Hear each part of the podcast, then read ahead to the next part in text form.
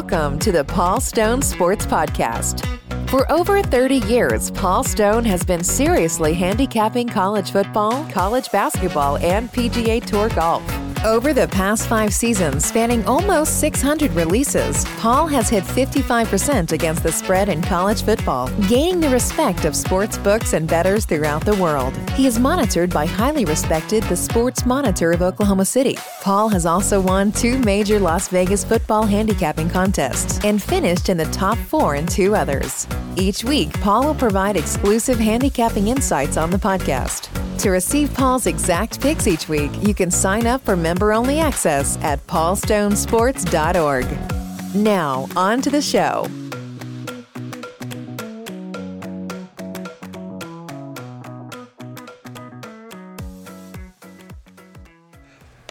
Two weeks and four days from today, as I'm recording this podcast on Tuesday, August 10th, the oblong spheroid will be airborne and we will once again celebrate the arrival of another college football season. And I can't wait, and I'm sure you're ready to go as well. Hey, everybody, welcome to the 12th episode of the Paul Stone Sports Podcast. And again, this week, I am Paul Stone. Uh, first of all, I'm sincerely honored uh, and appreciate you choosing to spend a small portion of your day with me uh, as we draw closer to embarking on another college football season. I know you have many choices, not only in terms of sports podcasts, but just general choices for your leisure time. And I'm, I'm sure it's your leisure time. I don't think anybody would, would be listening to this uh, while they're supposed to be working. So, this again is episode 12. Uh, this episode entitled You Better Shop Around. So, let's get straight to this week's episode. I'm going to date myself somewhat. Uh, first of all, uh, when I was a really young lad, there was a married musical duo, Captain and Tennille. Some of you have heard of them, some of you have no idea who I'm talking about. But the captain, of course, was Daryl Dragon uh, while his lovely wife and the other half of the duo was Toni Ten- uh, Tennille. You know, I wasn't a huge Captain and Tennille fan.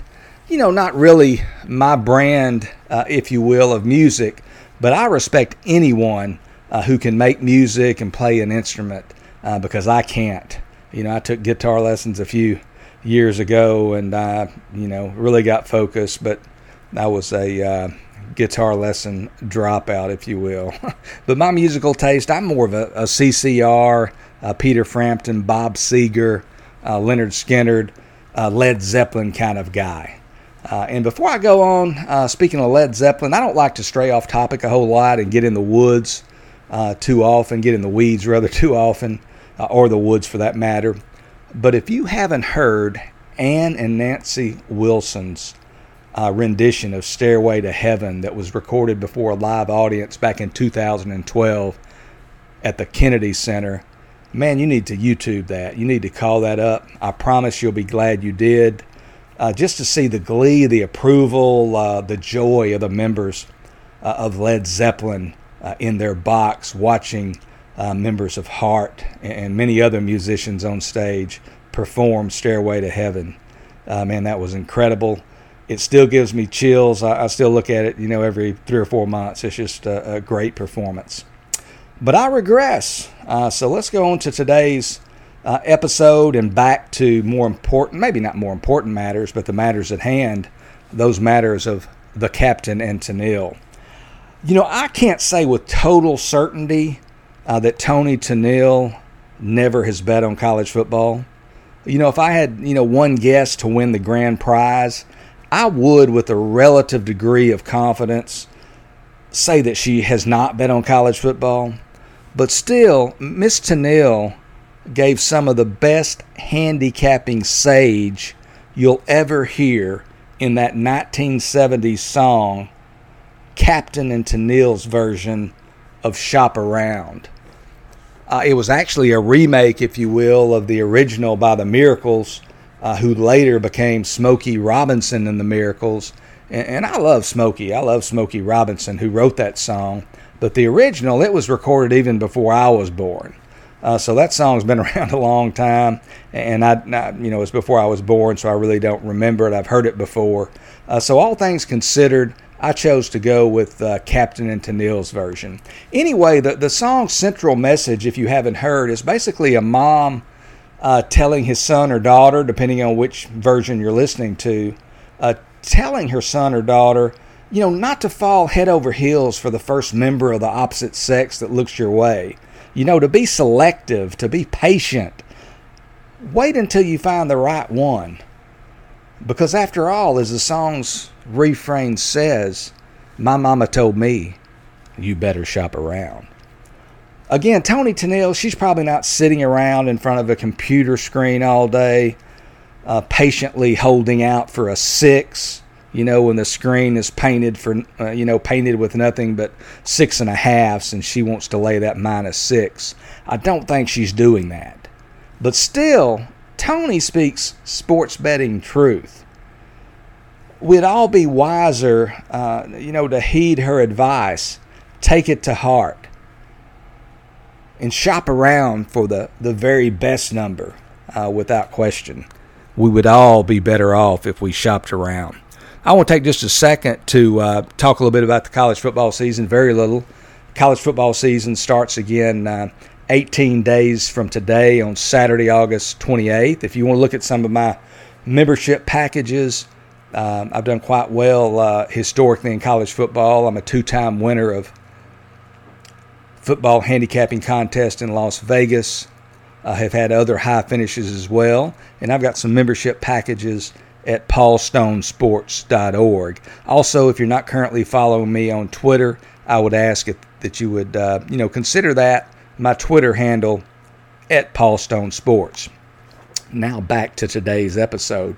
When I talk to fellow sports bettors, uh, not only you know newbies and relative novices, if you will, but sometimes people who have been at this as long or as long as I have, or maybe in some cases even longer than I have I am shocked, or at least disappointed, when they leak out or just outright tell me they only have one or maybe two outs, meaning only one or two places where they are able to place a sports bet. And it even further disappoints me when they don't view this as a deficiency, as a shortcoming, you know, something they need to remedy if they really expect to become a long term winning sports bettor. I'll say this more than once, but you need more than one or two outs to best position yourself for long term success. You know, I'm not one to pry into others' business, but if you were in the market for a new vehicle, you know, say roughly in the price range of $30,000, would you drive to a single dealership, ask them their price, ask no other questions, get your checkbook out, and start filling out the paperwork? Or would you maybe, as Smokey Robinson and later Toni and Tennille so strongly suggest, shop around? You know, after all, again, my mama told me, you better shop around. I don't think you would handle your business that way. I think you would either look on the internet, get on the phone, actually perhaps physically drive to another dealership. You would compare several different prices, maybe many different prices for the same product uh, you might investigate, you know, and compare prices again at four or five different dealerships, maybe even more than that, before ultimately making your purchasing decision. You know, it is, after all, a $30,000 purchase for a product that's going to give you, uh, let's say, you know, a minimum of five years uh, of life, of usage. I'm assuming many of you listening to this podcast bet on sporting events. Some of you might, might bet, you know, $50 or $100 a game. Some of you probably bet far greater amounts, you know, probably more than I want to know. But let's just say, for purposes of example, you bet just $50, you lay $50, so like 50 to win $45 and some odd cents. You bet just $50 on one game, a single game, every day for a year. Again, just $50 do you know how much money you're betting for that year?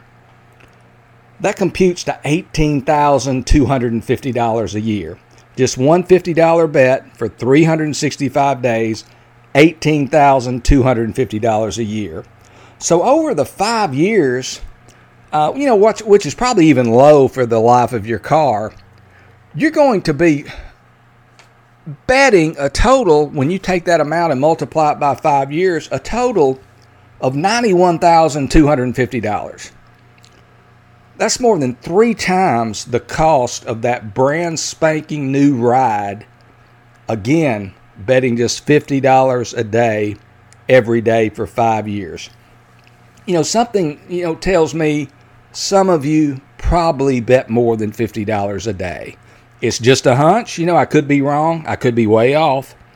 But my point being, if you're going to compare prices at four or five different dealerships, perhaps even more, before buying a $30,000 vehicle that you're hoping to get five years out of, shouldn't you at least commit to that same level of price shopping when you're talking about an investment three times greater over the same period of time, five years? And again, my example, a single $50 bet for five years, uh, very nominal. Let's say, however, that you bet more than that. Let's say you bet five bets a day at 110 to win 100. So you're betting $550 on average a day for those same five years. You do the math on that. Five 110 to win 100 bets every day for five years and you're going to have bet slightly more, drumroll please, more than $1 million. Of course, you know, there's a lot of rollover of that money. It sounds a lot more extreme than it is because you might be virtually even over that five year period. You might be just a little bit up, a little bit down, that sort of thing. But again, the numbers don't lie. You would have bet more than a million dollars total. And now, you know, once more, let's circle back to the central message of this podcast just to kind of let it sink in. If you're going to invest $1 million spread out over five years, shouldn't you be a smart shopper? Compare prices uh, at more than just one or two dealerships or one or two sports books. It's not as convenient. There's no question about it. It takes more time, it requires more effort. Uh, you know, but but compare prices in multiple places, four or five more dealerships, heck, maybe even more than that. You're going to shop around. You want to get the best deal. You want to posture yourself for the best possible price. So I have a, uh, you know, uh, new sometimes, and even sometimes somewhat experienced sports bettors who sometimes ask me, how many different accounts should I have? You know, how, how many outs is ideal? And I first of all acknowledge that's a personal decision, and it's tied at least somewhat to your goals and your geography for that matter. First of all, you know, what are your goals? You have to ask yourself that. Are you in it strictly for enjoyment and, and entertainment and, and, just to have a little skin in the game? Uh, completely, you know, comfortable with the idea that you're probably, you know, not going to be a long term winner uh, if you're limited to one or two shops?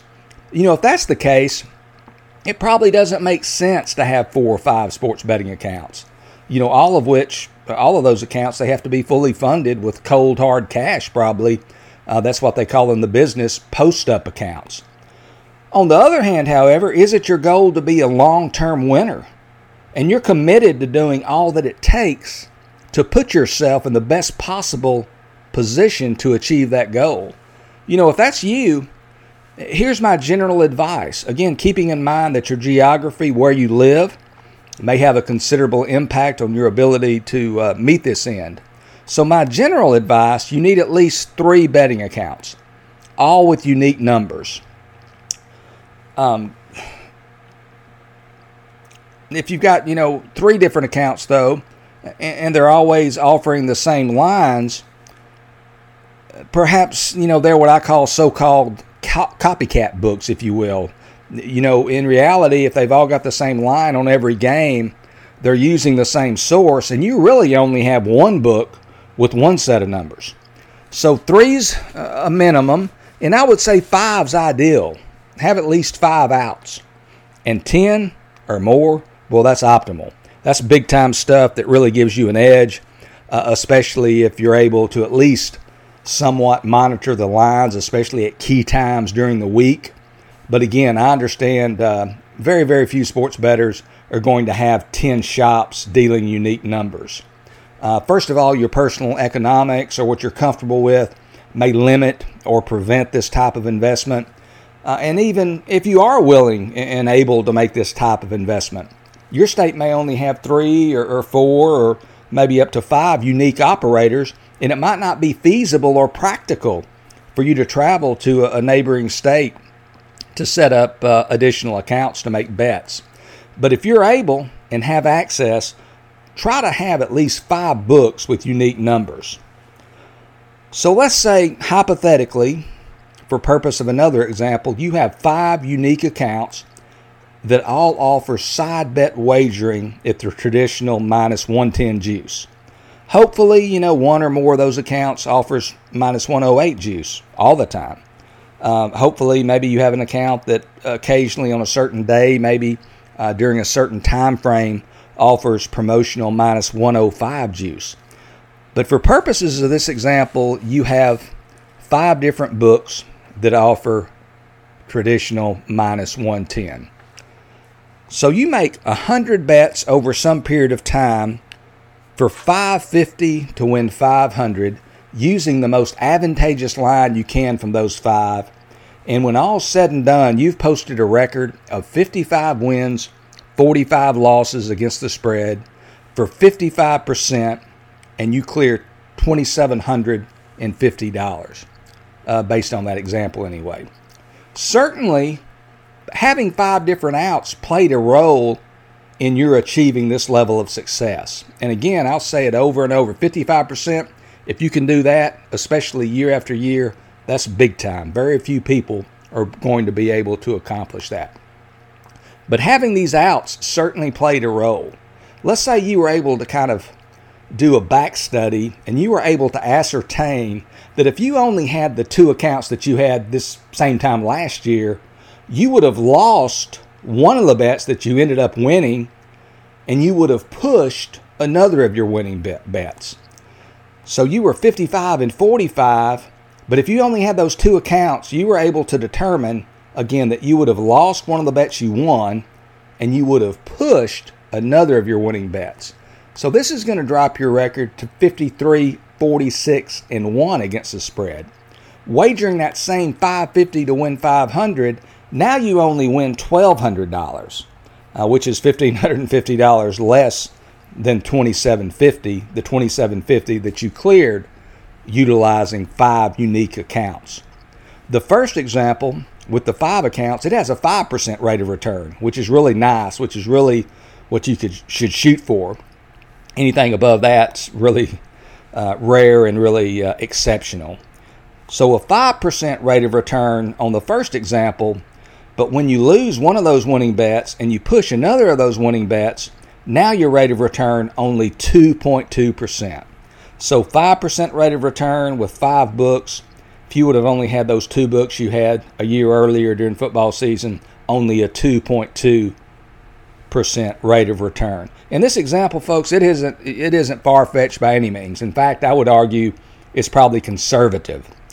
Having multiple outs is every bit, every bit rather, critical is having the latest up to date, you know, injury or personnel information, probably even more so. Yet many bettors, you know, treat this as an afterthought, like it's relatively unimportant. As I like to say, I bet numbers, not teams. Also, if you haven't been listening, you know, closely or you haven't been listening at all perhaps, my mama told me you better shop around. And if you, uh, not that whole uh, saying or that whole refrain, the uh, title of today's podcast, You Better Shop Around. We're going to look now at this week's PGA Tour stop, which is going to be the Wyndham uh, Championship to be played at Sedgefield Country Club this week in Greensboro, North Carolina. Uh, Sedgefield, a par 70 uh, course, 7,131 yards has small undulating greens. The last five years, it's produced a winning score, this tournament has, of 20 under or better. So it's kind of a birdie fest. Uh, three years ago in 2018, Brandt, uh, Snedeker shot 11 under 59 uh, three years ago in 2018 in the opening round. Still stands, I believe, as a course record. So I think I've had at least two straight losers uh, on tournament matchups on this podcast. We got to get off uh, get off the snide, if you will, and start moving forward. And I'm going to look at a matchup, a full tournament matchup. Taylor Gooch uh, and South African Erik van Rooyen. Looking at this match, uh, first of all, this matchup. First of all, last week, many of the top uh, players in the world teed it up in the WGC FedEx St. Jude's Invitational there in Memphis, Tennessee. And while they were doing that, a lot of other talented golfers and PGA Tour members were playing in the uh, Barracuda Championship on the West Coast uh, in Truckee, California. Erik van Rooyen, uh, he broke a recent cold streak by posting his first ever PGA Tour victory uh, out at the Barracuda. Important to note that this event uh, utilized the modified Stableford scoring system. Uh, it greatly rewards under par scoring. Uh, you get points, five points for an eagle, two points for a birdie, a zero for a par, and only negative one for a bogey. But you look at his play prior to winning the Barracuda last week, Van Rooyen had missed the cut in six of his last eight PGA stroke play events. With one of those made cuts, one of the two cuts that he made, resulted in only a tied for 58th at the 3M Open. And while Van Rooyen has been quite inconsistent this summer, Gooch, who played collegiately at Oklahoma State, he's been pretty much a model of consistency. He's made the cut in 11 of his last 12 PGA Tour events, and that includes a fifth place showing at the Players Championship and an 18th place finish uh, in early June at the Memorial. Uh, in my mind, Gooch is refreshed. He hadn't played since the Open Championship at uh, Royal St. George's four weeks ago. Van Rooyen, on the other hand, he hadn't been consistent coming off his first PGA Tour victory. I think it all adds up to taking Taylor Gooch in this matchup at minus 109 over Erik van Rooyen. So, back to how many uh, betting options you have, what we call outs. Those who live in Nevada, in Las Vegas, presently can have roughly, maybe even exactly, 10 unique betting apps. Uh, this comes from my buddy out there, Vegas Chris. Those of you who follow the Las Vegas sports betting landscape probably know of Vegas Chris. He's very astute, uh, very advanced, high level sports better. He's won multiple contests in Las Vegas, uh, very well respected, very well known. And Chris tells me uh, that you can have 10 unique accounts uh, there in Vegas. You can have a few others uh, that are Reno based. Uh, he said in Reno they really don't enjoy you too much if you uh, win a little bit. So we're going to say if you live in Vegas, you can have 10 unique outs. You know, I'm not um, quite at that point yet. I am in Vegas quite a bit during the football season. I have a handful of apps, but not all of them. Uh, guys who have all of these apps, all 10, and speaking with them, they spend their Mondays and even into Tuesday moving around money from one account uh, account to another pretty much uh, during football season to get their accounts uh, balanced and, and ready to go for the next week's menu. So there's a little effort involved, uh, but what a big advantage for those people that have that many unique sets of numbers uh, to look at. You know, what an important edge to have in your handicapping toolbox. You know, that's just a, again a critical component uh, of an overall winning approach to sports betting. I'm going to wrap it up there uh, with with that note. I hope you gained something from this. Um, you know, I hope you uh, enjoyed it. We're not going to be the same old, same old. We're going to try to provide some unique content from a slightly different perspective, uh, designed ultimately uh, to get you uh, out of the sports book with more dollars in your pocket than you entered. Uh, and again, uh, I appreciate you listening. College football season and football season in general, the NFL exhibition season is already here. A Hall of Fame induction ceremony this past weekend there in Canton, Ohio. So we're in the middle of it. You know, it's a merry-go-round. It doesn't stop until early February for those of you who uh, bet the NFL and follow it closely. So get ready, study hard, trudge lightly, be conservative, uh, have good man- money management, uh, don't play beyond your means. Uh, all good uh, pieces of advice, in my opinion. So that's it for another edition of the Paul Stone Sports Podcast. Enjoyed being with you again this week, and farewell till next time. I'm Paul Stone.